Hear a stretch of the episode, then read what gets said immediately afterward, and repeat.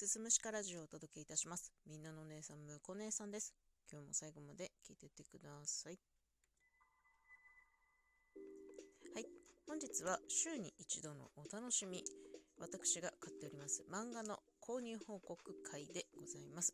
先週はちょっとお休みしまして、っていうのも先週ね、ちょっと買った冊数があまりにも少なかったので、その冊数では紹介できないという、2週まとめてになります。サムネイルにある6冊、2週間でね、買いましたので、紹介したいと思います。えーまず1冊目、萩原ケイク、それでも愛を誓いますか？の5巻ですね。えー、ジュノコミックスということで、双葉社から出てますね。えー、っとね、まあ現代の夫婦の問題ですとか課題みたいなところをつっついたね非常にリアルな作品になっております。セックスレスであったりとか女性の自立であったりとか不倫とか離婚とかねそういう重たいテーマが 描かれた作品になってます。それの5巻ですね。帯夫婦関係セックスレス女性キャリア親の介護全部話そう。愛はあるのに満たされない何か。ね重たいね。重たいんです。裏書きを読みましょう。スミス淳35歳とスミス竹頼39歳は結婚8年目の子なし夫婦。セックスレスになって5年が経ち長い間すれ違い続けていた淳と竹頼だったが竹頼の上司五郎さんのおかげで今度こそお互いの気持ちを話し合おうと決意するのだった。そして淳は竹頼との旅行。真山のいる社員研修合宿に行くことになり年を重ねるということを誠実に向き合い描かれた35歳の壁に気持ちが大きく揺さぶられると大反響さらなる新展開が待ち受ける第5巻ということになっておりますね。まあ出てくる夫婦ね純と竹頼という一組の夫婦を取り巻くさまざまな人間模様みたいなところがね描かれておりまして4巻の最後でまあ全部話し合いましょうというところで終わったので第5巻はもしかしたらねどうだろう再構築的な流れになるのかちょっと読んでみないとわかんないんですけど楽しみにしたいと思います。続きまして2冊ですね。持田明ゴールデンラズベリー一巻でごございます、えー、小電車から出ております。帯読みます。私あなたとだけは恋愛しません。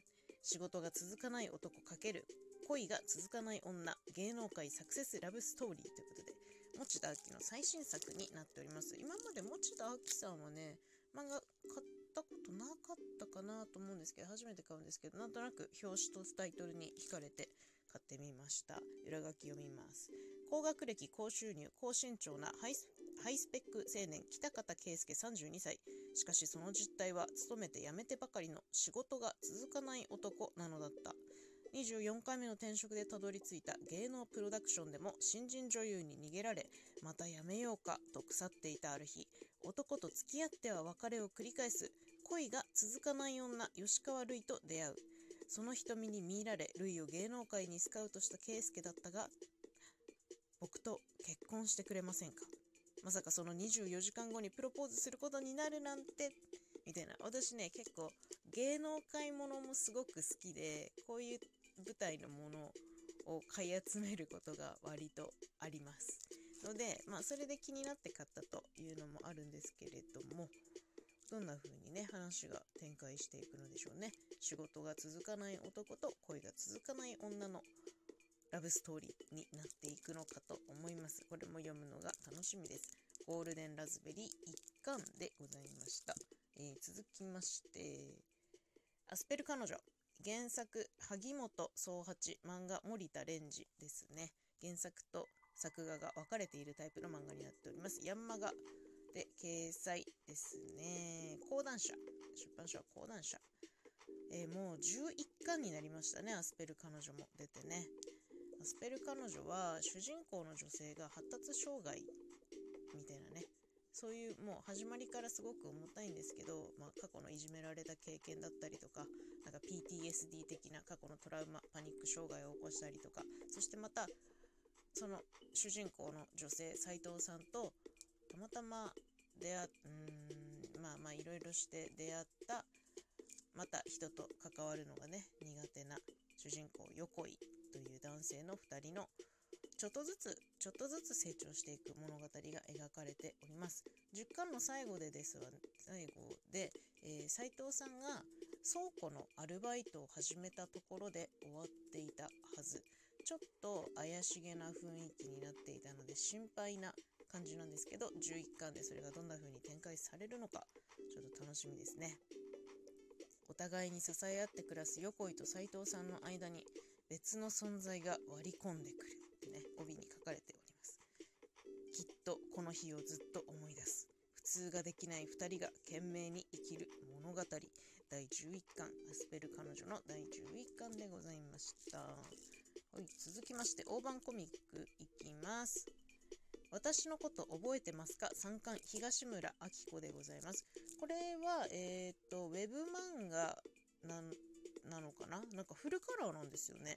フルカラーの大判コミックの漫画になってます。すごく観光ペースも早いですね。月1ぐらいで1巻ずつ出てるんじゃないかなと思います。うんと、裏書きないので、ちょっと帯を読んでいこうかな。この年になったから思い出したのかな？初恋のこうちゃんのこと超胸キュン初恋ラブストーリーねえー、昔なんとなく好きだった初恋の男の子のことをふと思い出す機会があってそこからこういろんなことが偶然ねこう紐づいてくみたいなのがありますね。幼なじみとの関係もありその初恋の人との関係もあり最終的にもしかしてこの人はあの時の初恋のこうちゃんだったの？みたいなのがどんどん暴かれていく三冠になるかと思います。こちらも読むのが楽しみですね。いや、ほんと東村明子はめちゃめちゃ漫画描いてるよね。すごいですね。大好きなので買ってますよ。タラベタラレバ娘の、えー、シーズン 2? も買ってるし、あとハイパーミディ中島ハルコっていうのも買ってますね。中島ハルコすごい面白いので、新刊もすごい楽しみにしてるんですけど。というわけで、えー、私のこと覚えてますかの3巻でございました。えーと、最後。だから私はメイクするの1巻と2巻。えー、原案劇団メス猫漫画シバタヒカリさんですね。これも原作と作画が分かれているタイプの漫画です。タイトルと、まあ、絵の雰囲気で、あ、いいなと思って買いました。結構こういうメイク系とか女性がこう綺麗になっていく過程の漫画も好きなので、ちょっと引っかかってね、買ってみました。メイクの価値は私が決める。そう、この漫画を最初書店で手に取った時あったのが2巻だったんですよね。で、2巻しかなくて探してもらったんだけどないから、まあ、とりあえずその日は諦めて帰ったんですよ。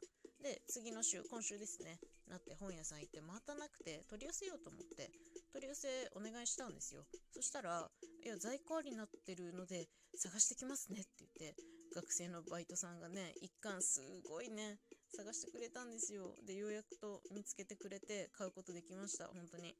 ありがとうございます。大事に読みたいと思います。裏、裏書きを読みましょう。えー、浪費図鑑の劇団メス猫が送る話題賞コミック化。